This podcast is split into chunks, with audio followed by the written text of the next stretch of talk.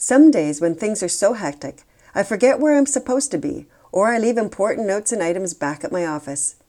I struggle daily with trying not to be a perfectionist. Sometimes my total focus is on family issues and I haven't tackled any of the jobs on my desk. Other times when I'm so pressured to meet a deadline that even saying goodnight to my family seems too much of a distraction. There are habits and strategies that I use to keep me and my family organized and to maintain my health. My afternoon nap allows me to recoup from my working day and gear up for my evening spent teaching karate.